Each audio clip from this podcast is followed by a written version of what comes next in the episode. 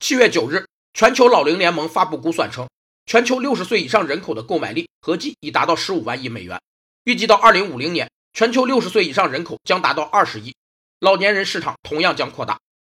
购买力是人们支付货币购买商品或劳务的能力，或者说在一定时期内用于购买商品的货币总额，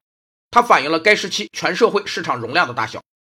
购买力是通过社会总产品和国民收入的分配和再分配形成的。